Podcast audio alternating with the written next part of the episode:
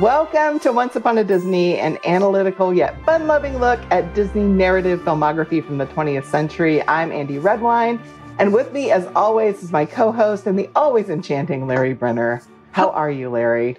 I'm good, Andy. How are you doing? I'm doing great. Fans, you can find us at our Facebook page, Once Upon a Disney Podcast, and on Twitter at, at Andy Redwine and at Larry Brenner 6. And should you have a pressing question you'd like for us to answer, you can email us or drop a note in our mailbag at onceuponadisneypodcast.com. Larry, we have a guest star. We do have a guest star. I'm excited for our guest star. Uh, Bridgette and I have been talking Harry Potter for, for years on Facebook. Um, so I'm excited to have her here. Uh, so, Bridgette Dutta Portman is a playwright, teacher, and novelist in the San Francisco Bay Area. Uh, more than two dozen of her plays have been produced locally, nationally, and internationally. She's a member of Same Boat Theater Collective, the Pear Playwrights Guild, and the Dramatists Guild. She holds a PhD in political science and an MFA in creative writing from Spalding University. Uh, how do we know? I, we have, I'm telling you, we have the smartest cookies at Spalding. well, and she is currently gearing up to release her first novel, which is Ooh. a young adult fantasy called The Twin Stars, uh, which is being published with a Canadian company called Titan One Studios. It Ooh. will be available for pre-order. Uh, so if you if you're interested in it, go to bridgetteduttaportman.com. That's Bridgette B R I D G E T T E Dutta D U T T A Portman as it sounds dot com, which you should know how to do, uh, and uh, go support Bridgette. Yay, Bridgette. I'm so Thank glad you. you're here. Thank you so much, Larry and Andy. I'm super excited to be here and uh, super excited to talk about Snow White. Yes. Larry, why did we feel like we had to do Snow White and the Seven Dwarfs? I always, by the way, I always want to say dwarves, but it really is dwarfs. It is dwarfs. Um, we, we we can get into that, but I don't think that's where the conversation is at. Uh, so, Snow White and the Seven Dwarfs is the first uh, full length animated, not just full length animated Disney movie. It's the first full length animated color the Disney movie, uh, animated movie. It's a big deal in the history of cinema. But what I realized when we started doing Sleeping Beauty, uh, which was three podcasts ago, that you know everything t- from from after sleep after Snow White came back came out, everything is measured against Snow White. Absolutely. Snow White set a mm-hmm. pretty high bar. And it's not that, you know, Andy and I both love Sleeping Beauty.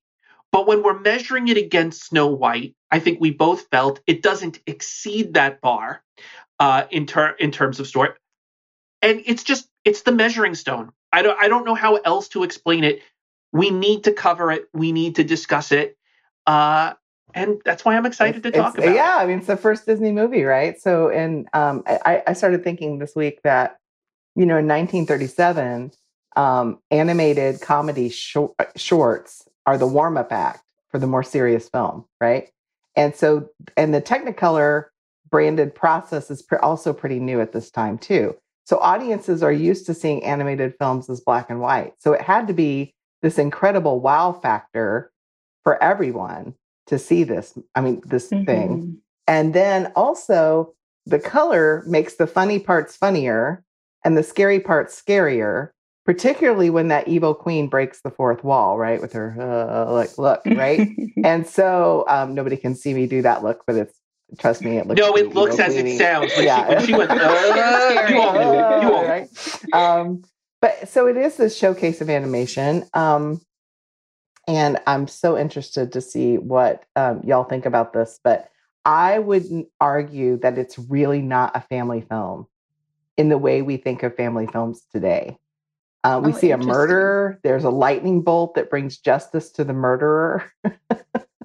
right? And so while it's a film about good versus evil and there's no real moral ambiguity because it is, a, you know, it's Disney and the, just like the films that follow it, I'm not sure that it's like oh, let's take our kids to see this because there are parts of this that are absolutely terrifying. Kind of, yeah, I, I agree. Well, I saw it with my six year old um, recently. I, I, rewatched it and um, he seemed okay with it, but um, yeah, there are some kind of disturbing elements of it. That Wicked Queen is is scary, and I don't know if you have read the original Grimm's um, fairy tale that this is based on. Uh, yeah, I, I, I, read it, and it's even more disturbing. Oh, how um, so?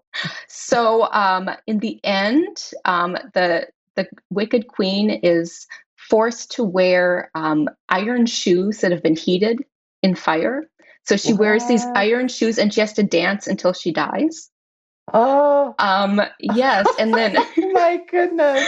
And then another part that is really disturbing is so, you know, how um, she sends the huntsman to kill Snow White, and then she says she, he has to bring back um, Snow White's heart in the movie. Right, right. So in the actual um, fairy tale, she says to bring back Snow White's, I think it's her lungs and liver, and then she eats it.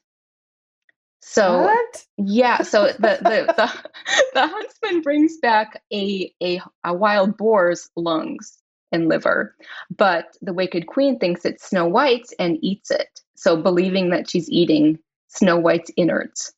So she's and a cannibal.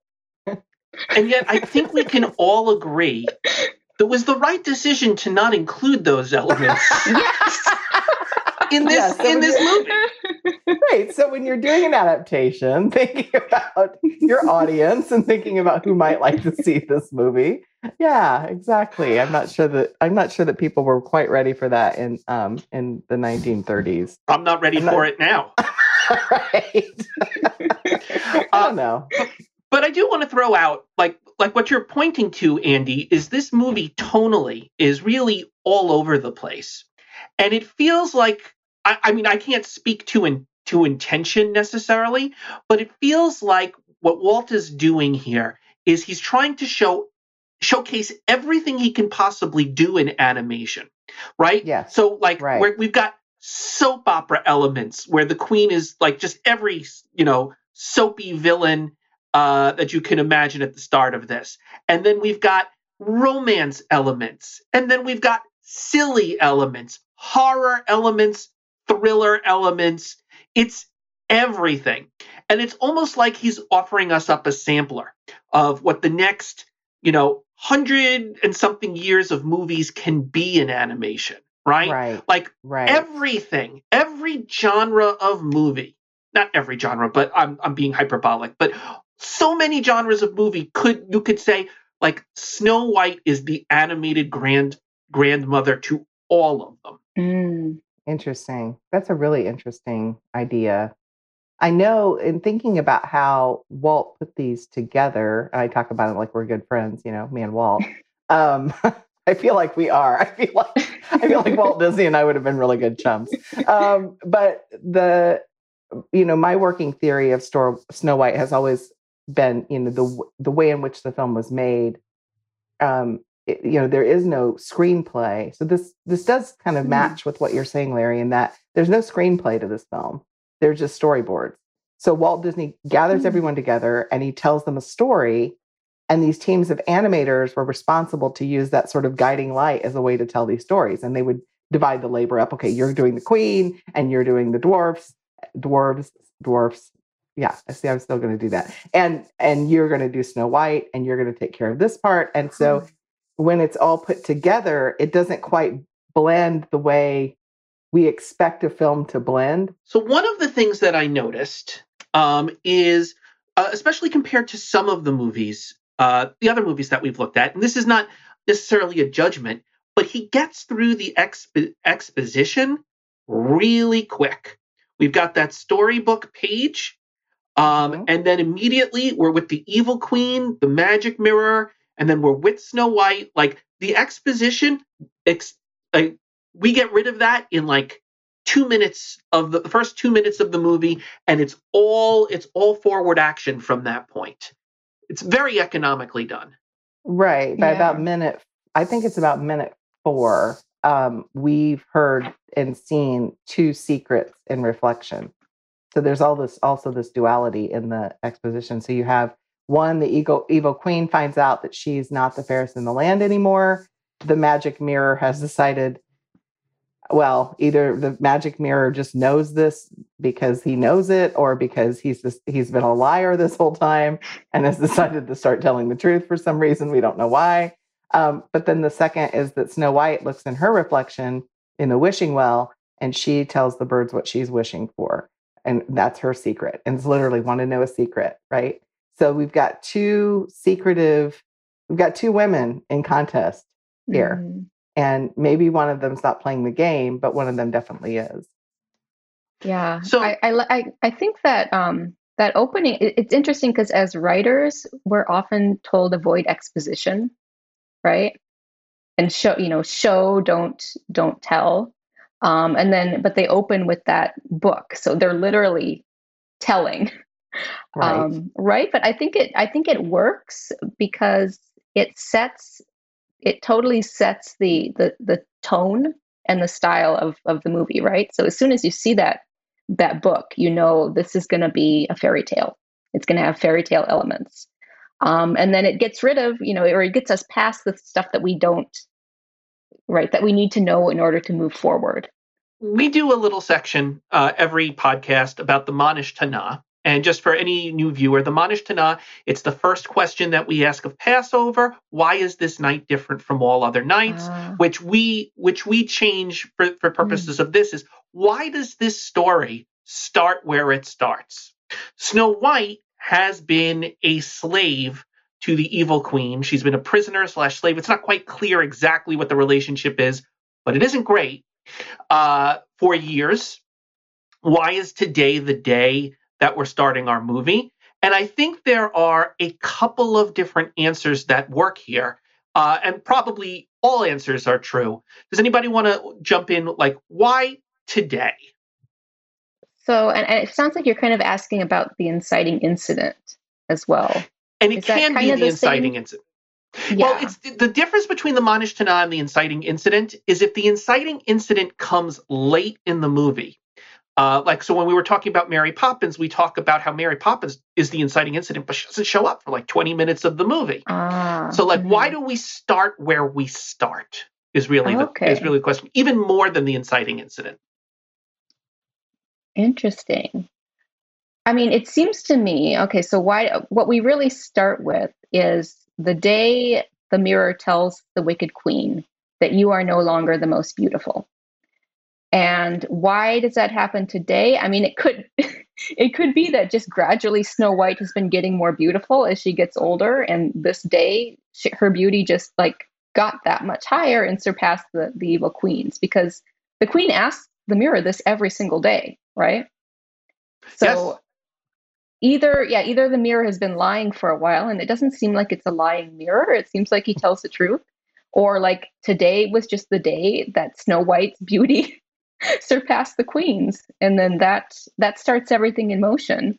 And then the other thing that is different about today is it's the day that the prince shows up. Right? And i i feel like there's and there's that that hint that maybe the evil queen is jealous of the prince the, the attention the prince is giving snow white because you see her up in the in the castle just kind of glowering down so it could be a combination of those two things I think you're exactly right. I think it is a combination of those two things. Um, one of the things I have trouble squaring away, and I'm I'm not I'm not sure uh, if I'm just making make, making something big out of something small, is first the evil queen finds out that Snow White um, is the is fairer than she, and then Snow White meets the prince. And if the events were flipped what I would say is Snow White, in having met the prince, has transformed her beauty, like falling in love has somehow made her more beautiful. Right. And that's what would activate the evil queen. But we don't get the events in that order. We start on the queen. Snow White has beauty, and then that beauty sort of attracts the attention of the prince. Um, and I've, I've never been able, like, I've never, it feels more coincidental this way than if we flipped the two events. It would be one leading mm-hmm. to the other. I, however, I however, he has a he had she has this moment. Snow White has this moment that she has a secret, and she knows that she had she she tells us the secret. So maybe the magic mirror knows the secret, and it is that she's ready to be, you know, to have her debut or whatever. Um, I mean, it could be that that's mm. the moment where she becomes more beautiful. So I don't know, but I, I'm with you, Larry. Well, one, one last yeah, question about too. this Manish Ma Nishtana moment, because there's a third thing that we could look at here. Um, do you believe the wishing well to really be a wishing well? Ah. She she she sings in the song, "Make a wish and it will come true." Um, is today the day Snow White makes her wish? It's not really clear to me. Well, she sings the song. She she wants to find the one she loves to, or the she's wishing for the one she loves to find her today. And there he is. So I don't know. I think it's that would make sense. I think it's a magical yeah. well. That makes a lot of sense because otherwise it is just really coincidental that hey, he's he's riding his horse by and he happens to see her, right? Right. So yeah, so, maybe maybe today she made the wish and it actually kind of summoned him in a sense. And you know what I like about that? Um, I like it. I like that interpretation because it makes her the active force changing her fate. Right? It's not that right. Snow White has necessarily been sitting around. Today's the day she made a wish on a wishing well, which which make, makes it an hey, that's the sort of thing an active protagonist should be doing, right? yeah. I don't know that right. it reads that way, but yeah, interpreting that does, way, she does seem a little passive, doesn't she? I was thinking, yeah, she she seems very passive to me. That that does make it a little better. Yeah, I mean, that does make her a little bit more active. I, I could go with that explanation.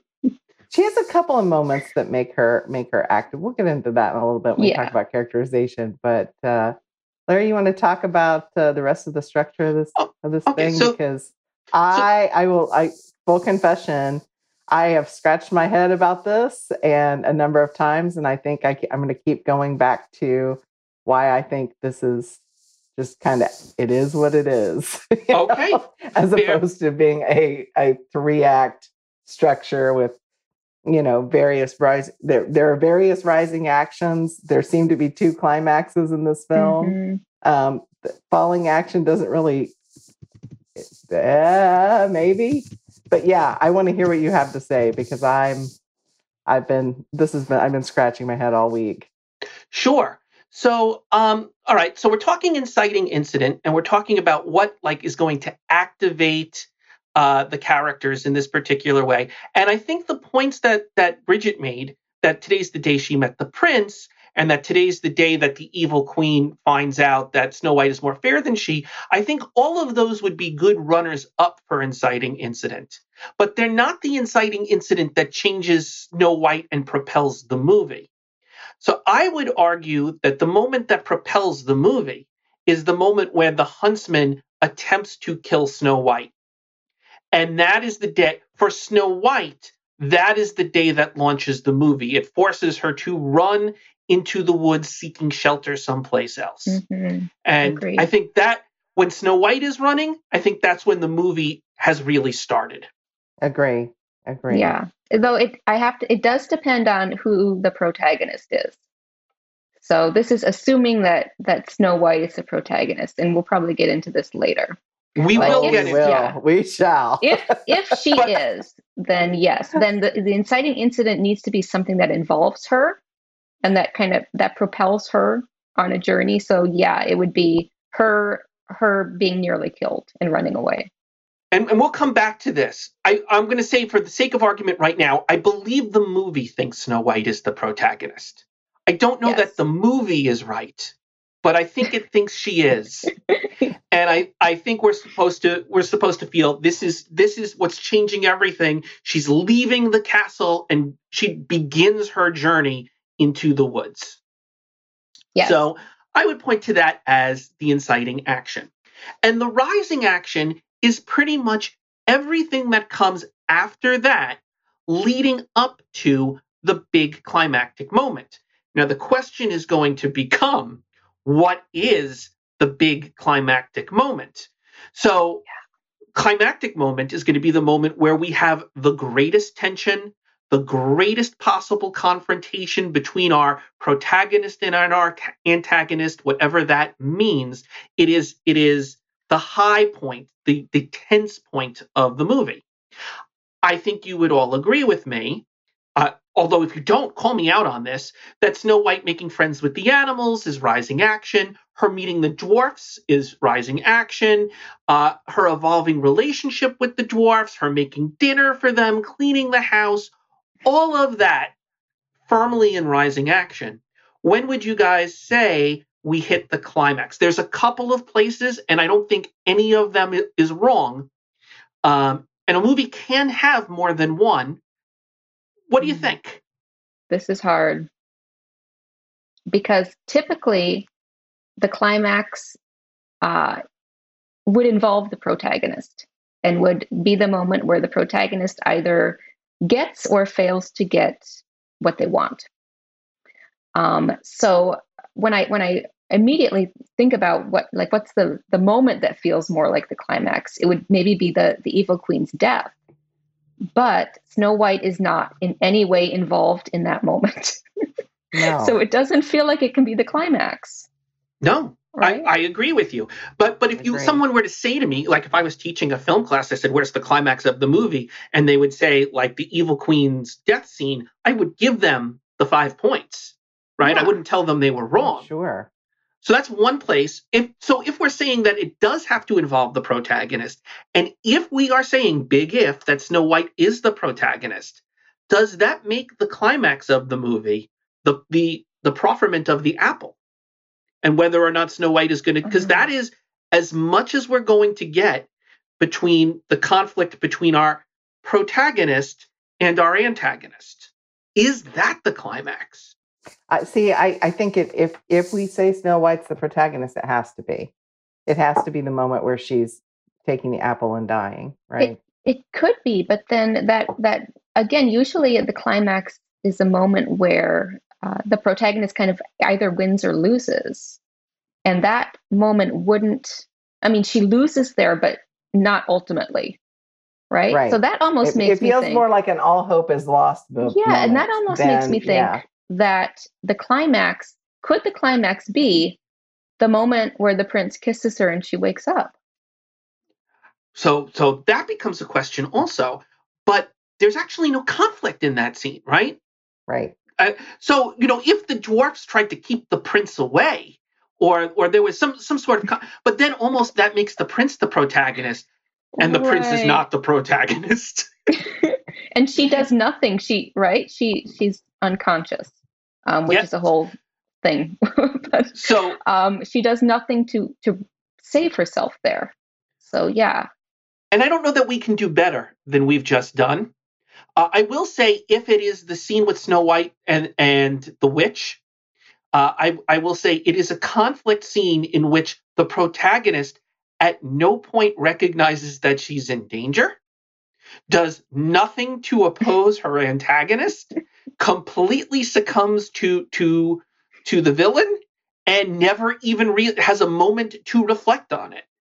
As far right. as Snow White is concerned, she fell asleep after eating the apple, and she woke up having missed a significant portion of the all the best parts of the action of the movie. Right.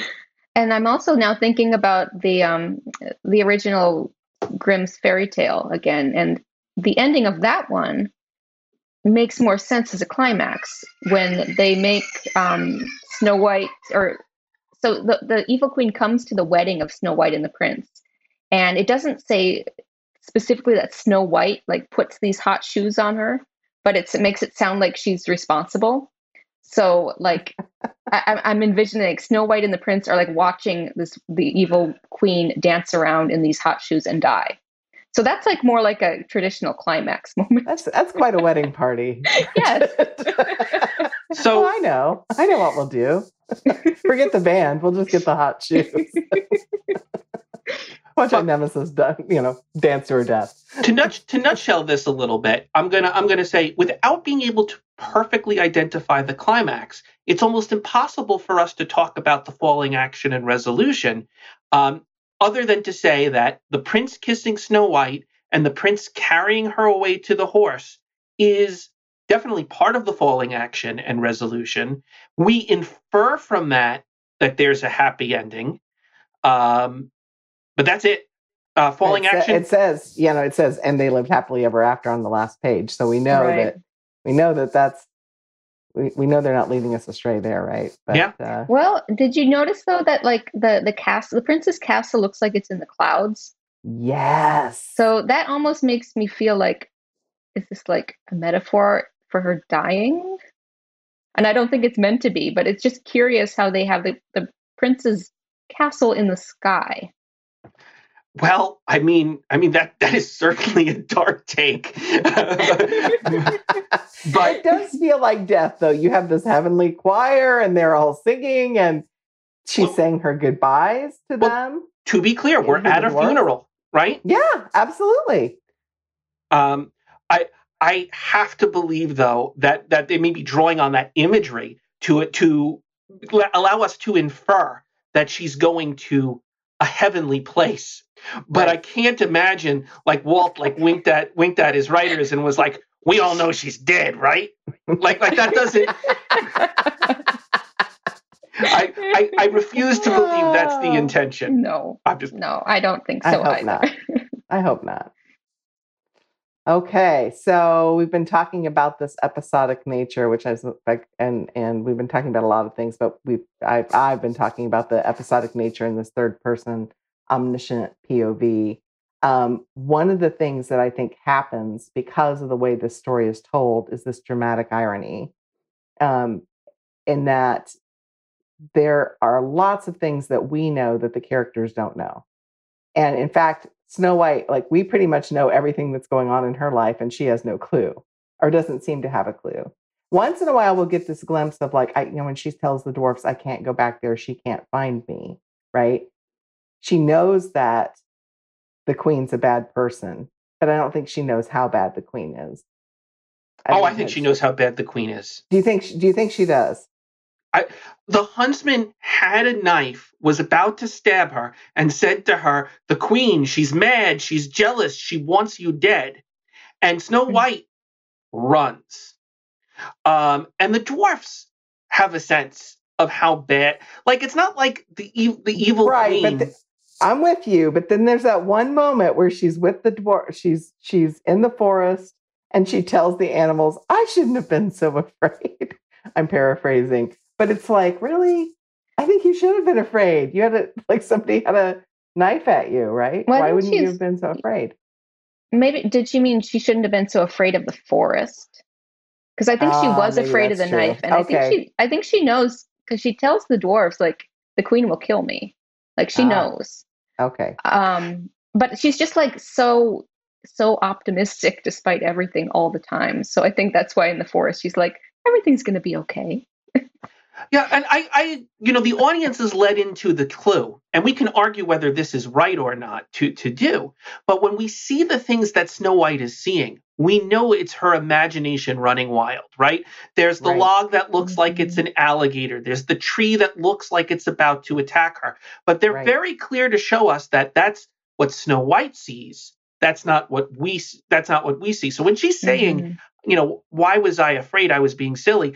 I do. I agree with Bridgette. I, I think she's Okay. talking about that, but not the evil queen. But what I'm just realizing now is we don't have a scene where the evil queen is being herself.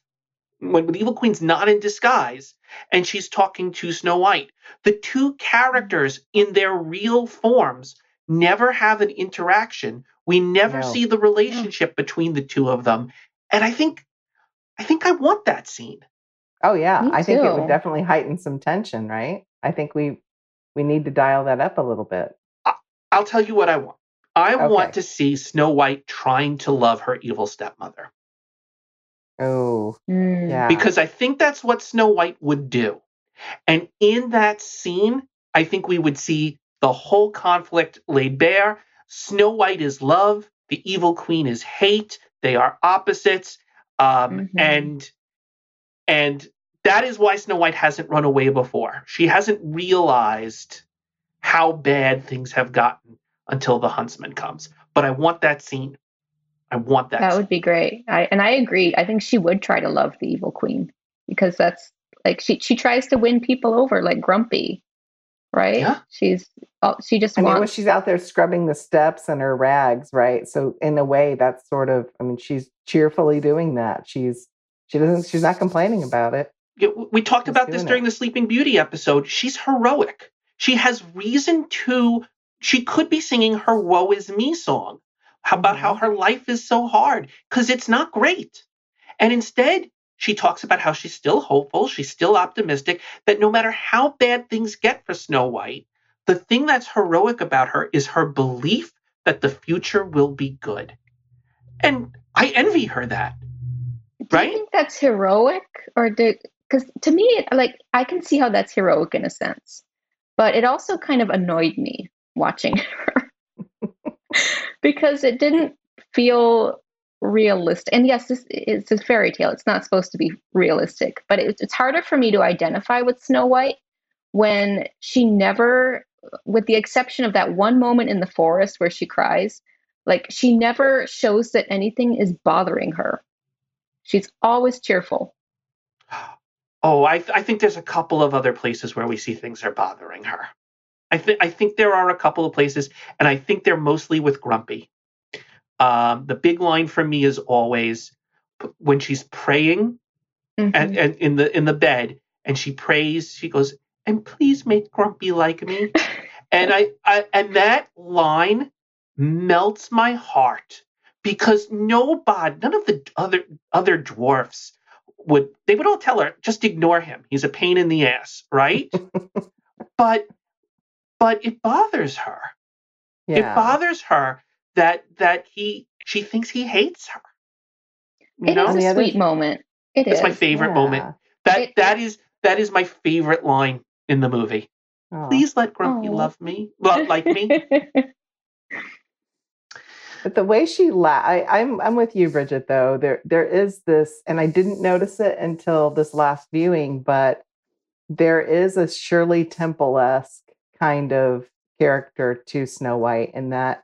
And I started thinking about movies like Shirley Temple movies like Bright Eyes or um, the other one, uh, Poor Little Rich Girl, where she she laughs and she's sort of taken aback, you know.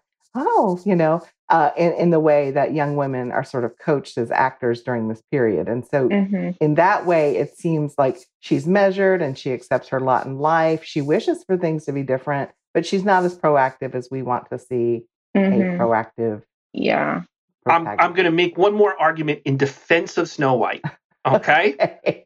All righty. I, I, I'm I'm feeling it. I'm I'm going to stand up for her. Yeah, you are 100 percent correct. We're making Snow White and the Seven Dwarfs today. She's got to do a lot more in the action sequences of this. Mhm. She's got to get to the conflict. She needs to be the person to fight the conflict and resolve the conflict. You're correct. Concede that floor. Thank you. But the thing that she does is heroic. Is when she finds the dwarfs, it is not that she she sets the dwarfs up to take care of her. Rather, before she even meets them, she sees a house that needs to be cleaned, food that needs to be made. She assumes that there are children who need to be taken care of. And without even meeting them, she loves them and immediately accepts them into her heart and does the work. And they might come in and immediately reject her. She has not been offered anything from them. She is in the middle of the biggest crisis of her life, and she stops everything to make their lives better. And for me, that makes her a hero. Okay. No, I'm I such a hear Pollyanna. You. I hear Sorry. you. Oh. Sweet. It's- I mean, yeah, I mean, there's something admirable about about that and about her eternal optimism. Um, and I think she embodies a certain ideal of the feminine that um, would be, you know, outdated by our standards today, but maybe was was there at the time.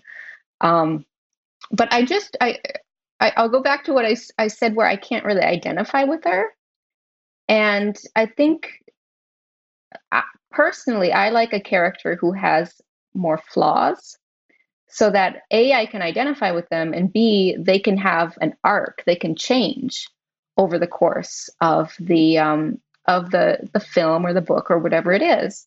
And I don't know that Snow White changes at all. Yeah, we're going to talk think about this in the protagonist problems. Okay, So yeah. let's, Absolutely. let's stick Yeah. a pin in it because you are 100% right. I agree. Um, and then also what you said about embodiment, like she embodies this almost this Puritan work ethic, um, uh, where you know cleanliness is next to godliness, right? Yeah. Like it's like instead of just going, "Oh gosh, I'm safe," it's like, "Oh gosh, I need to make these beds. I need to get this broom," and but you know, so um, it's very which- domestic, right? Exactly, extremely domestic, and her choices as a woman in 1937 are sort of limited anyway. She can caregive, she can mother, she can pray, she can dance. She can't say really no to authority figures, and she has to sort of be rescued. And I Mhm. think that's the part of what um, I, I'm with you, Bridgette. Like I can't identify with that part either, but I think um, that's the you know. But the thing that I think makes her kind of sweet and awesome is her longing for love. That no matter what happens, Snow White longs for this love that she thinks is pure and wonderful.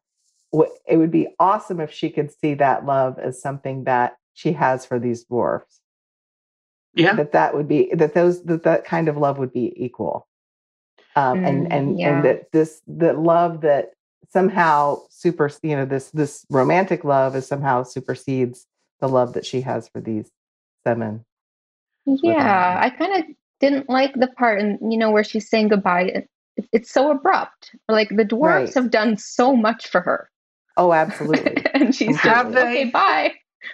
They have. I mean, they? they they they just they they killed they or they chased away the uh, the evil witch. Um, Yep. They have like put her in this. They didn't bury her. They put her in this glass coffin for like every you know, and they're like holding vigil around her for I don't know how much time passes, but it seems like a long time.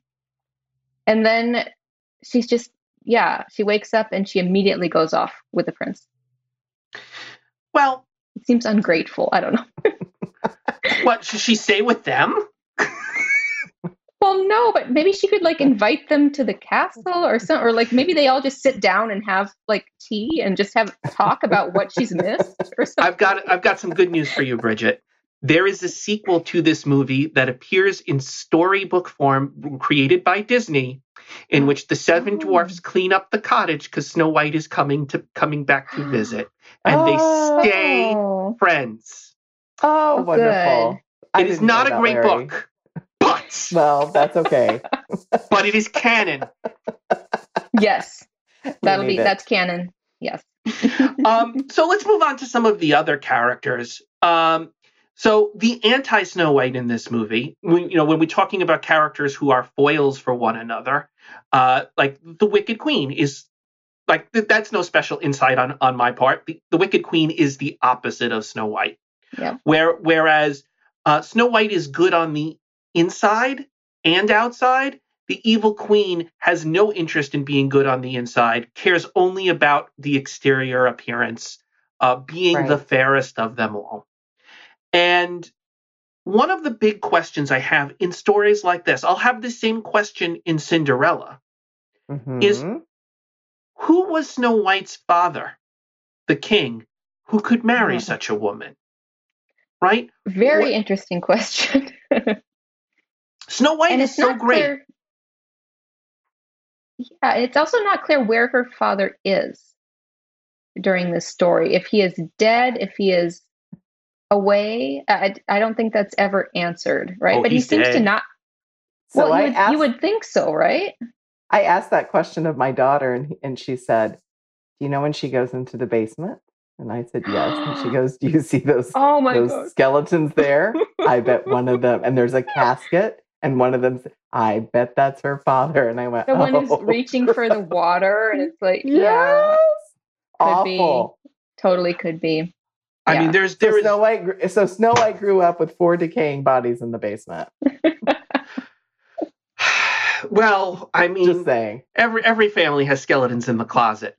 but skeletons in the basement. That's, that's a whole new level, Larry. Okay. But Also, does she just have these really weird potions just ready to go in her basement, just at any moment? Like, oh, I need the cackle of an old hag. Here, I'll just Yep. Yep. Like, Got a lot ready of to go. stuff set up down there. Yeah, I- quite a quite a quite a lab. well, I have a question about the the the Wicked Queen, um, and versus the old woman. And I know as presented in the movie that um, she assumes the disguise of the old woman. But when I was a kid and I watched the movie, I actually I I, and I don't know why. I always believed that she was taking off her disguise of being the evil queen and revealing that she was Mm. actually, you know, this monstrous hag. Um, Hmm. and So, did you have wait? Just total sidebar question. Did you have the ViewMaster of this? I probably did. Is that why? Okay, so that's why because I think in the view and somebody please I did have the you know this Viewmaster. answer. I also had that idea as a kid, and but my first my first experience with Snow White was in the ViewMaster of you know the little red machine where you put the little white disc in and you flip through and you see the you know little slides or whatever. And that was my understanding was that she took off her costume and there she really was for who Oh, she was. Wow. I didn't even think of that. So I wonder if they, you know, dewitchified it or whatever for the 1970s. I don't know. But it was just a question that, yeah, because I had that same thought. And the only other, the only explanation I have from that is the Viewmaster. That's the only explanation I have. Um, but but she's got all of this power, and yet her obsession is about appearance. It's it's it's the power is not power for its own sake. It's power for being beautiful, and it's a beauty that can't like. It's not enough for her to be beautiful. She has to be more beautiful than everyone else. I have to believe that for Snow White to be the person she is, the evil queen has to have cast a spell over the, the king, used a love potion, used something. Mm, mhm. Um, and maybe that's just me being wish, tr- trying to trying to think that the king is a better judge of character otherwise. Um, or or maybe like Snow White. Actually, this might be the answer. Snow White tends to see the best in everyone. Maybe the king was just naive enough to see the evil queen's outside and believe there must be good on the inside. Ugh, it's hard. But as a storyteller, that's automatic conflict if you have a step parent. Like whether Yeah. they're good or evil, it's automatic conflict. So it's kind of a easy way out to make her just really evil and Snow White really good. And, and We also don't know- forces in. How long Snow White's mother lived, Right. right? And in, We do in the not. in the Grimm fairy tale, she dies when Snow White is a baby, but we're not told that in the movie. No. Um, maybe her mother, you know, lived long enough to teach her some good values, right? Yeah. So we're, it's possible. Um, all right, but and what any thoughts about the Wicked Queen? The thing that I consider with her character in particular is she has a moment which which there is a com- she's got this commanding presence. I wouldn't say it's charisma, but I think what the animation really gets well from her is she's got a very hot anger. She's got a very strong sense of empowerment, um, a fierceness to her. Whereas Maleficent is is a very cold anger, right? Like like she Right. she she's like I'm I'm I'm rational and I'm in control of myself and my revenges are calculated. The evil Mhm. queen is all fire.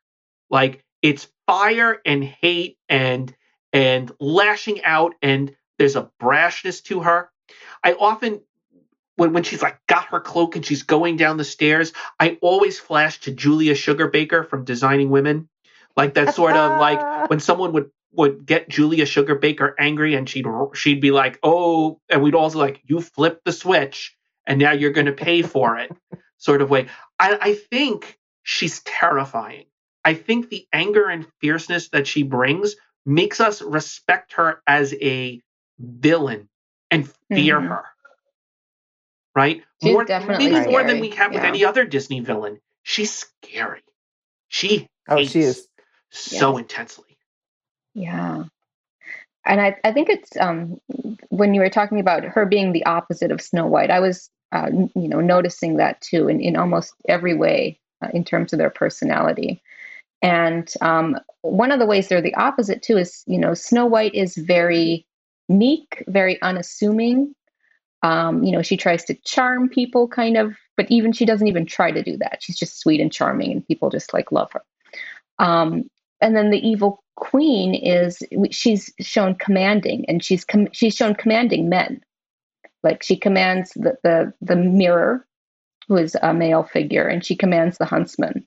So it's contrasting this like meek uh, young woman with a woman who is empowered and is is commanding men. So I think you know just talking about kind of what the the stereotypes that this uh, sort of movie is is putting forward. That's kind of interesting to me. Yeah. Yeah, and she has agency, right? And Snow White sort of does, but she has to ask for a lot of support and wish for it, right? Mm-hmm. Um, you, you brought up the huntsman. Has he been doing killing for her before? What's he? What's his deal? Like, and he says she'll stop at nothing. I think like I, I, yeah. I kind of wanted a scene where the huntsman kind of wrestles with what to do. Maybe that would be too much, but almost where he has this, or he, you know, has this moment where he's betrayed her before, and it really, you know, and he he can't have that. You know, she can't have that. Like this is his last moment. I, I think we do do see him struggle. I think he goes to the Mhm. fields planning sure. to kill her and can't bring himself to do it, which makes me feel like the huntsman has done things he's not proud of. And there, Oh, there's yeah, stuff that he needs to like I don't know that he's killed young girls before. I I but I feel like there's definitely things he's done that are not okay. But this is the line he can't cross. Like Yeah. this is that one sure. step to damnation too far he can't go. He can't follow. and her. he and he protests immediately when she orders him that um, that Snow White's the princess, that he he doesn't want to kill the princess, and then he beg he calls her princess and, and is begging her forgiveness, which makes me wonder if is if the, is the huntsman does he have some loyalty to the king, right to the queen's Ooh, husband? that would have been good to see, huh? He's so Yeah. weak. He's such a weak person. It feels to me, uh, and and obviously, obviously, he has to be weak because the queen is strong. She's a stronger character than he is, but but He to- doesn't seem weak to me though. He's No? he he takes a huge huge risk by tricking the queen. but it doesn't solve the problem. The, the, regardless, regardless of whether he kills Snow White or doesn't, and I'm glad he doesn't. Good for him. But like, it doesn't solve the problem. There's a monster on the throne, right? Right. Like this, this particular terrible act didn't happen the way he want she wanted it to. But like, so so now he knows she's the sort of person who kills teenage girls and he helps one get away but that's not enough like Well, so like i don't have I, done though? well it's not his story so nothing. Right, right, right, right, right. nothing. But if he got found out and was imprisoned and didn't apologize for it uh like that that would be better. Not not for him Hmm. but but but for me liking him. Like to it's not an act of defiance to of the queen. It's an act of like momentary fear doubling everything he does is motivated by fear he he out of conscience he tells her to run into the woods he could run with her right. But he chooses not to do that. Mhm. such a coward He is a coward. Absolutely. All right. we don't know we don't know what what she the queen has hanging over him though like that's true she she she she says you know you know the penalty for um for failing me which makes me think maybe he's failed her in the past and something really bad has happened Ah. does she have like his family like I, Well, I'm just- that- I don't know what's go- I don't know what's going on with. See, I want more husband. in that scene. I want more. That's what I, I think. I and we don't find out right. what happens Yeah. to him. We don't even know if he lives. Like, does because she finds out, the queen finds out. Does she immediately kill him? We don't. We don't Is see he in the that scene. basement? It, did, does she put him in the basement? I we don't know. We don't Yeah. know. uh, All right, dwarfs, dwarfs, dwarfs, dwarfs. okay so there Dwarfy, are dwarfy dwarfs. there are seven dwarfs and There are i will seven. argue that that seven is too many but Yes. it's it's the, it's the story, and that not all of the dwarfs are equal uh, in terms of importance. For me, there are three dwarfs that are really important, and then there are the four other dwarfs. Um, but I'm curious about this. What dwarfs are important to you? Andy knows one of my answers, and everyone's going to have the same answer because there's only one dwarf that we've mentioned, and we've mentioned him like Mhm. 20 times so far this Mhm. podcast. So let's just put it out there. Grumpy is the most important Grumpy. dwarf. Yeah, Yes. for sure. Um, we'll come back to Grumpy. Uh, are there think- oth- are there other dwarfs that are that feel important to you? Who do you care about? The only the other two that feel important to me are Doc because he's like Uh-huh. kind of their leader, and um, Dopey because Dopey is kind of endearing, and the also the others kind of take advantage of him a Oh, you think? Yeah. So, That's but so those those three, and then there's the other ones are like I don't know, sneezy something like I, yeah. I don't really care about the others. I would I would argue I wish I had made this a game because Family Feud style, Bridgette, you just swept the board. They are they are the exact same three I was thinking of. Andy, Yeah. do you want to do you want to no same three? That's it. Yeah, same. And I would argue that like even they also have sort of their parallels in the story in that um Doc is as optimistic as Snow White is and is kind. And Grumpy is as, you know, has this evil streak, but it's not quite what the Queen's got, but he's got this, you know, he's got this kind of meanness about him. And Dopey and the animals are parallel characters, especially the turtle uh, and how they deal with the stairs. So it's kind of the same uh Mm. same parallels there. And look, there's not there's not enough room in the movie to really develop seven dwarfs. There's just there's just no, no. there isn't enough room to do it. I would but argue in terms of like the gags and things that they're doing and, and how do we show animation and what can we show things doing we can show someone sneezing we can show someone being turning red in the face when they're embarrassed. We can show all these different kinds of things and i think in terms of this being a display of animation it makes sense right? I mean that, that you have opportunities to use these because a lot of those moments where and and we haven't really talked about this but a lot of those moments where like they're dancing or the seven dwarfs are washing like there's a lag like you can you're like oh wow, how long is this going to go yes. on right? Yes. but like but it's uh, i mean it's an opportunity to be entertained. And again with the film being what it is i think it matters but i think there was perfect amount of dwarves for 1937 because you need you need opportunity. But maybe for maybe for 2021 we could off you know four dwarves and Uh, go with that principle of three. If if you'll indulge me for a comic bit, Sure. which maybe we end up cutting, but we won't because I'm going to look dumb. Um, I'm going to take on the role of the person who's telling the dwarfs that they're being downsized and telling them why. Is that okay? It's a little bit. I'm Please. improving here, but I feel called i love it. it yes All right, happy? Why do we need you? I don't know why we need you. Most of the dwarves are happy. You don't bring anything special. If if the other dwarves weren't also happy, we could get rid of you. We could keep you, but you bring nothing. You bring nothing. You're gone. Sleepy. That's not interesting. I I don't want to go to a movie and think about falling asleep. I don't want to. I don't want to be dealing with someone's struggle about how do I possibly stay awake. Get out of here. You're fired. Literally sleeping on the job. All right, bashful, bashful. The camera hates you, bashful, because you run from it. You flee from it. You're you are the uh, you are even worse than Sleepy. Sleepy's just doing nothing. You're retreating. You've lost this battle. You're at Sneezy. I had hopes for you. I had hopes for you, Sneezy. Because because I do feel you bring something.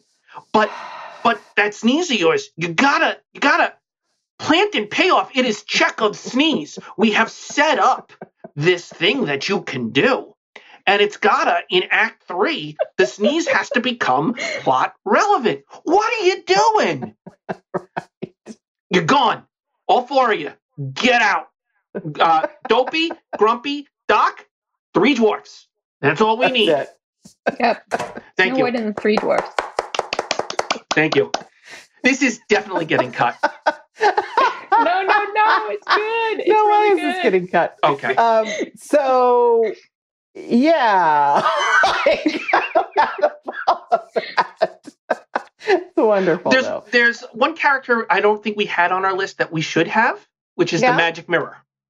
Oh, Ah, yeah. yeah, yeah. Uh, what do you think about him? I, I have trouble figuring out is he a bad guy? Is he neutral? Is is is he rooting for the evil queen? Is he opposed to her? What what's your sense? Does he delight in telling her she's not the Did fairest? she create? Did she create him?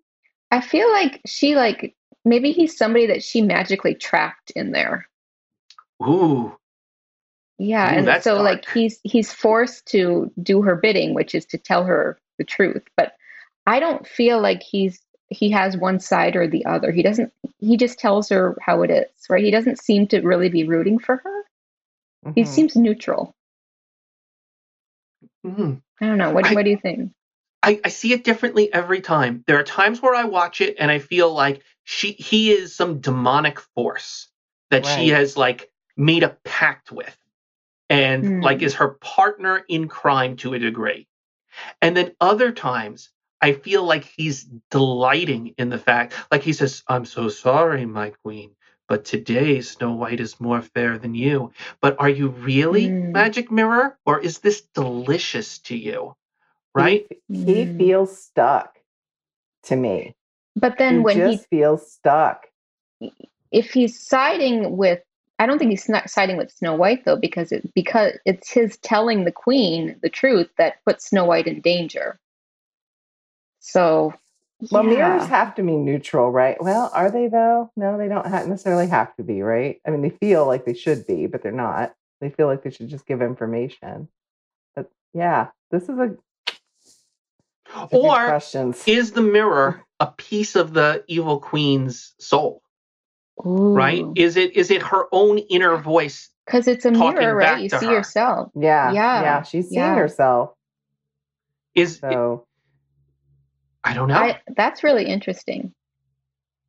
we never see the magic mirror again although the magic mirror does like walt disney uh, goes with the conceit that after snow white he got the magic mirror he uses that in a lot of his his his um, later specials uh, Mhm. including one where the magic mirror is checking in on other villains um, Right. I Mm. remember that, but I just I it's an enigma to me, and I have so many questions about the magic mirror that will never be answered. What would answer it for me would be if we got back to to Snow White's castle. Is the mirror whole or has it been cracked? Did it did it break when when the evil queen Ooh. break? Because that I think would answer the question for me. Or is it still there and Snow White and and or whoever could use it? Oh. I like the idea of Snow White and the prince like taking it to their castle. And then they they And- use it but they use it for good. Right. Ooh. Like magic mirror, where's our son? What, what's what's he getting into right now? magic mirror, does this dress Spoken like a make- true fat? parent. so, what about Prince Charming? What do we think about him? I think I would Um, remember a character named Prince Charming, Andy. Are you? his name's not Prince Charming, is it? We don't know what his name He is. is. He does not even have the last name. Uh, He he is sorry. officially known as Snow White's Prince. Uh, Ah, you want to you want to talk about not ha- not being a character? the only way to identify you is through another character's ownership of you. Uh, well, but in I mean, in a in a in a film where we're not really sure who the protagonist is, and you know how we treat women in this film, maybe it's okay that she's Snow White's prince. Maybe it's okay that like he's owned by her. Maybe that's all right. I don't love him. Um, this is one of those places where I think Sleeping Beauty is better than Snow White. Oh, I think. Prince Philip is much better uh, than than Snow White's Prince. Snow White's Prince does nothing except kiss a dead girl. Great. and he has Mhm. he has one song. Yeah. He has literally kind of a called nice song. One song. Yeah. It's He called only has one song. It's kind of a nice one song. Like it's kind of pretty. is. But that that's it. Yeah. Yeah.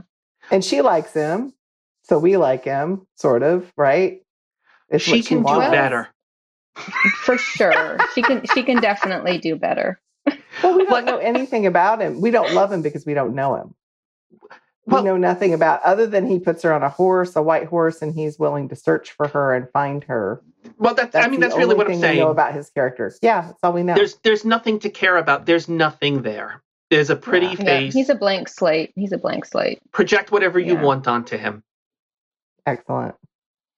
All right, our one of my favorite sections, the the recurring segment, protagonist problems. So so Bridgette, uh, I have a long running theory that Andy's heard before. So I'm gonna I'm gonna toss it out to you. So Okay. obviously this movie wants us to believe that Snow White is the protagonist, but you're not buying what they're selling, and I'm not buying what they're selling. So when we're looking at protagonists and we're talking about the things that protagonists do, one of the things that we talk about in movies is a protagonist grows and changes, experiences something new, uh, and become, comes out the other side a better person. And for me, there is only one character in this movie who can make a claim to have changed as a character, and that is Grumpy. Uh, I Hmm. think there is only one character who is transformed. The other six dwarfs immediately take to Snow White, and Grumpy is the one who puts up a fight and tries not to love her. And he can't help himself. He even overhears her praying for, for him to love her, and he makes a big show of, huh, right? Like he's the one who's not going to eat her food. He's the one who's not going to wash up for dinner. He he's like, you guys can all be changed by her. I will not be changed. But, but he, in spite of himself, loves her. We see him like he knows he's going to put up a fight and try not to be kissed by her, but we see him take off his cap just to make sure he looks okay for her. When she kisses him, he pretends he doesn't like it, but he can't help but look back at her fondly to the point where he falls not once but twice as he's Right. storming away from her. He Hmm. of the seven dwarves is the only one who warns her that there is danger in this world. He's the one who takes on the role of protector and says, The evil queen is going to have people looking for you. Let no one into the house. He's right. She, she doesn't Mhm. do it, but he's right. But most heroically of all for me, when the animals come to tell the dwarfs that Snow White is in trouble, the other dwarfs dither and dather and what have you. And it is Grumpy, not Doc, who says, Snow White is in trouble. We have to go save her. He leads the charge. And for me, for me, uh, while he's not the protagonist, he does the work that a protagonist should be doing. If you retitled this movie Grumpy, Snow White, and Six Other Dwarfs, I would be happy. And I just want to throw that out to you. A- Andy has heard me say this many times. Uh, what do you think about that? Am I am I too sentimental or? No, I, I agree. I think Grumpy definitely changes more than any of the other characters. He has an arc. I don't know if any of the other characters really have an arc at all. I I, will thi- I say so. I'm going to fight. I'm going to fight for this a little bit. I Oh, think there was good. an intent. I think there was an intent for Snow White to have an arc. I think there's an intent of it. I mean, on What- the surface, maybe not. And but the very first thing we see is she wishes for this guy, and the minute he comes, she runs away from him, and she can't. She she kind of peeks around, and she's kind of embarrassed about how she looks, and she doesn't. You know, she doesn't really want to embrace him right? When he kisses her at the end, she happily embraces him. So something has happened to enable Hmm. her to love, right? And I Hmm. think it's the seven dwarfs. I think it is the love that she experiences with them that enables her to feel okay and comfortable with loving her true love. Now, Interesting. Do I think do I think that that's but I'm with I'm also with Larry. Grumpy's doing all the work of the protagonist, right? If she were working harder and making more choices as opposed to being passive, I think this would be more ideal. That's just my that's my thought. No, Yeah. argue with That's me by all interesting. means. Okay. That's I- Uh, no. I, that's that's good. Um, I would I would say then to you, um, huh, I, I mean, for me, the thing that you guys brought up about Snow White earlier is that Snow White needs to learn something, right? And and and my concern for her is what what she learns is is I mean, she lets the she let after being warned by Grumpy not to let anyone into the house. She Right. breaks that one rule because the the the the hag says I need a, a drink of water. Like like she can't help but trust. And the problem becomes the lesson she needs to learn is to be less trusting of people. But we Right. actually don't want to see her become less trusting of people because it's the thing like like it it it, it requires her to lose her innocence right which is the thing more than anything else about snow white that we identify her with um if she was a dwarf her name would be innocence right Mhm. like that's she Mhm. would be sincere it's so it's so hard for me um because i think Yeah. she loves so so easily I if we could see her learn to be brave. So how about how about this? If if we if we got more of a sense of her taking yeah, if of her taking a risk with with with the old woman. In the Grimm's fairy tale, Bridgette, I'm recalling that the old woman comes several times to the house, right? Three the times, first couple- yes. Three times. And the first two times Snow White says no, and the third time is the time where, with the apple is the time that she says yes. She she lets her in. No, No, no. is that not right? Both time, no. She does not learn. So the first time the queen, um, like comes in the the guise of the hag and like wraps her up with a lace, really tight, and then the dwarfs come and save her later. The second time, it's um, she gives her a poison comb that she puts in Yes. her hair and like falls, and the dwarfs have to come and like take the comb out of her hair later. And then the, she she does not learn. So that she comes again, she takes the apple.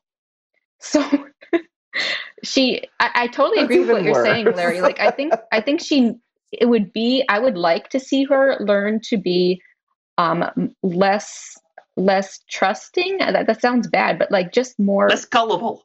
less gullible. Yeah, but she doesn't. Or that she would learn from the past and she any she doesn't and then she wakes up so i don't think she even knows what happened she like she she eats the apple she wakes up she immediately goes with this guy Like, she doesn't i don't think she learns anything Okay, I've got it now. I'm putting it all together. I, What it should be. The metaphor here is Snow White, prior to the start of the movie, was a girl. The, the evil queen goes to the magic mirror, but today is the day Snow White becomes a woman. And therefore, the evil queen is no longer the fairest in the land. Snow White is now a competitor and now a rival. So Snow White's arc needs to be growing into her womanhood, right? Becoming an adult, putting child not necessarily putting childish things behind her, but but um, becoming a becoming less in need of a guardian and more empowered by herself right?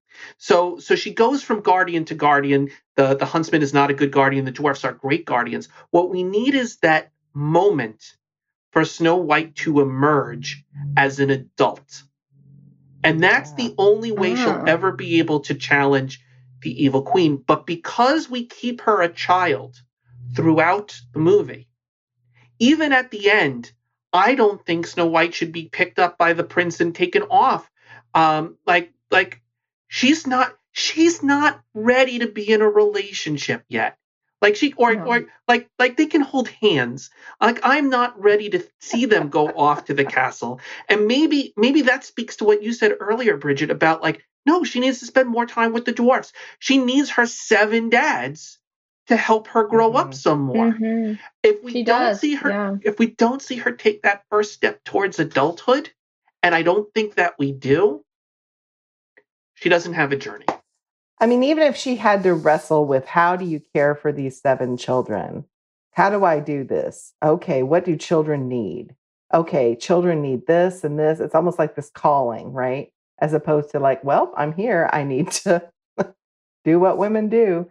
And I think part of this also, you know, we have men telling a story about a wo- woman and what they see women doing, and so that's kind of a Mhm. kind of part of the problem we have here. I want to flip. Also, flip- like I noticed, you know, the only two female characters in this whole thing, unless maybe some of the animals are female, but the only the only two like female characters in this whole thing are Snow White and the Evil Queen, and they are in a they are conflicting over who's the most beautiful.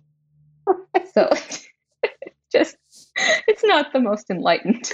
it's not a great feminist text. Oh, okay, No. one one last question, then we can move on from this one, uh, just because we're still on protagonist problems. Do you think that the dwarfs are changed by their time with Snow White, or do they just go back to living in squalor, living in filth, going back to the mines, for getting money for no particular reason, or have they been changed? Oh, I, I think they wash up now before supper every single time. And every time they do it, they think of Snow White. Mhm. I- Yeah. I want to believe that. I think they cook their own gray stuff in the pot. I'm not sure what that gray stuff is, but apparently it's delicious. So No, wrong movie. no, I know, but the pot is full of gray stuff. So Yeah, just so you know. but but it ain't delicious. I know it's not delicious though. Um, okay, so themes. Let's talk about some themes in this movie. We- We've hinted at quite a few of them. Um, I think jealousy is definitely a theme in this between Mhm. between women. Jealousy between women. And vanity. Um, hmm Andy's waiting for me to say "learning to love unselfishly," which I say every week. Um, but for no, we say rede- we say redemptive love every week. redemptive love every week. Um, I, I do think love is a big part of this, but I think more so than anything for me, it's deception in appearance. Um, I, I we see it again and again that that there's just all sorts of deception. Uh, when you think about the evil queen's disguise, uh, um, like if you were going to try to disguise yourself as someone you would take an apple from, would that be the outfit you would put on? Do you want to touch the apple that but but there's a part of Snow White I think that's like, huh, you know, if she's that ugly on the outside, she must be good on the inside. The apple Aw. is good on the outside, but ugly on the inside. There's all Right. sorts of like like you cannot learn anything from appearance. Appearance is just deceptive. Appearance isn't real. Right? Uh, right. That that feels like a big theme for me. I like that. I also think that kindness overcomes evil in this movie again and Mhm. again. Fellowship. just These little, yeah, these little moments of just how to be kind to someone, and that that overcomes maybe not evil in the sense of grumpy, but it overcomes um, just barriers because she's really kind to him, even though he's really awful to her. Mhm. Yeah, I think maybe like um, optimism or hope could be mm-hmm. a theme because she's just constantly hopeful that everything's going to turn out for the best, right? And one day her prince is going to come, and all she has to do is kind of wait and be be cheerful and like sweep Optimism is getting and all of that's going to happen. optimism is getting you through adversity. It's optimism that sustains you in the hard times. I like that. Yeah, having a wish is always a good idea, right? That that, that you can't you can't surrender to despair. I think we can't. that's a big We part. We have to have, yeah. If we've learned anything over the past year, Oh my- Oh my gosh, guys. I get it now. What we need is the scene where Snow White goes into the haunted woods and she sees all the things she saw before, but she's not afraid anymore. I love it. Ooh, yeah. That fear is gone now. The fear Yeah. of the unknown, the Ah. fear of darkness, right? Like like oh, that scene. Give me that. Scene. I mean, you're right, Larry, because there there are lots of th- times in this movie where the things are set up. I mean, you were trying to laugh about it with Sneezy earlier when you're like, "We set this up and you don't pay it off," but that's a beautiful scene that's set up and it's never really paid off. Or there are things that will be ha- that will happen that we never really see again. Mhm. So that might be one of those times where you know we she has to go back. What's it like to go back to those steps uh, of Mm, that castle yeah. that you've been scrubbing? What's it like to look at that well again? What's it like to really feel lost? That's such a great point, Andy, because there's there's always in these stories when when you go on the journey, there's the chapter where you're back and the place is the same, but you're different now. You're different. That's And right. we don't get that for her. yeah. Yeah, Yeah. I agree. Or Well, she gets Snow swept White off to was- somebody else, somewhere else. Oh yeah. Yeah. Well, Snow White was on Broadway briefly, right, in the 1980s, um, televised too. Um, but nothing. I mean, we and we have like Snow White and the Huntsman, and we have other things that are done by like not Disney people. Um, but nothing's really been done with this sense. I mean, there have been storybooks like like um, Larry mentioned, um, but not really anything that takes you know nothing eh, that expands the story much. Um, how would we do a sequel, sequel, or a rewrite, or a prequel? How might we do those stories? By the way, one of the things I deeply respect about the look, there's a lot of direct to DVD sequels that Disney did. They they, they Uh-huh. um of various degrees of quality. They never Right. did one to Snow White and the Seven Dwarfs, and I respect that because that was one of Walt's like wishes. After after Seven Dwarfs aired, people were begging him to make more more dwarfs, and his response was, you know, I made the three little pigs, and then people wanted more of the little pigs, and I gave it to them, and it made them less. This is it for the dwarfs. Like no more dwarfs. Nice. But my answer would be if I was making a sequel, because I'll take the money. Like put me to work. like that's very nice, Walt. But but like I got I got mouths to feed. Um, I would say I would take I would take a leaf from Shakespeare's play. Um, the the one original play of Shakespeare's, I believe, is considered to be the story goes that um, Queen Elizabeth I looked at um, the character of John Falstaff in the Henry IV plays and said, This character amuses me. Shakespeare, please write a play in which he falls in love. And which is why, for me, Snow White 2 is grumpy in love. That's what I want. Oh, I love it. I want to see I want to see Grumpy fall head over heels in love, and I think we can elevate Bashful to be his sidekick for this kind Yes. of. Um, I want to I want to see what happens now. Now that Grumpy has gone through this transformation where his heart is open, maybe maybe it's time for him to actually stop being the misogynist he's always been and love, experience true love now, Oh, and that's what I want. I like that. love you know that. what? What I want is see, I'm always about redeeming villains. So I want the evil queen to have survived, and um, and maybe it, she she she has to struggle with with um with her feelings of of guilt for what she tried to do. And oh, here's this is going to be a, a great fan fiction. She's the one that Grumpy falls in love with, Oh, but she's in my a goodness. disguise. Ooh. Yeah. and maybe he likes her better when she looks like the old old uh, be, uh peddler woman Yeah. than Yeah. than when she's the evil queen But when when it comes out that she's actually the evil queen, there's going to be drama there. Will their Oh, yeah. relationship survive? Will this marriage last? Yeah. i'm pulling for them andy what do you got I well, you know, you're talking about grumpy. I had this. I didn't really have any like major things except for well, I had two things. One was question, more questions than anything. But how did these dwarfs come to be? Like, have they always been miners? Um, did they leave their families to go on a quest for a treasure, and then they're all just you know growing old together? And is that treasure that they're mining? Is it really what they hoped it would be? I mean, Dopey is you know, it's so we're going to lock it up with a key, but then we're going to hang the key on a peg next to the door. So is it really all that? I mean, they're just working for work's sake, or what's what's going on there? And then they're also musicians, um, as is evidenced by that. Um, uh, to uh, I can't, I can never say this word. Yoda lady, Ah, it's- he, that yeah, one. there you go. The mountain music, right? The Austrian mountain music. So I just really have a lot of questions about them, but I also have questions about this prince. So, and in fact, I have questions about all the Disney princesses or princes, right? Because none of them really play a big role other than to be this guy that, you know, the hunk that everyone wants, right? I think it would be really interesting if, like, they were all together. You know, we have Disney princess movies where they've all done things together. What about the Disney princes? I mean, they need some backstories like and some that. color. And what in the world happened to those guys? Wait a So second, Andy. was Are you awesome. pitching me a Disney version of The Bachelorette? Yes. Because I am think in. that's- I think that's exactly what I'm doing. I think it would be amazing. Yes. That would be awesome.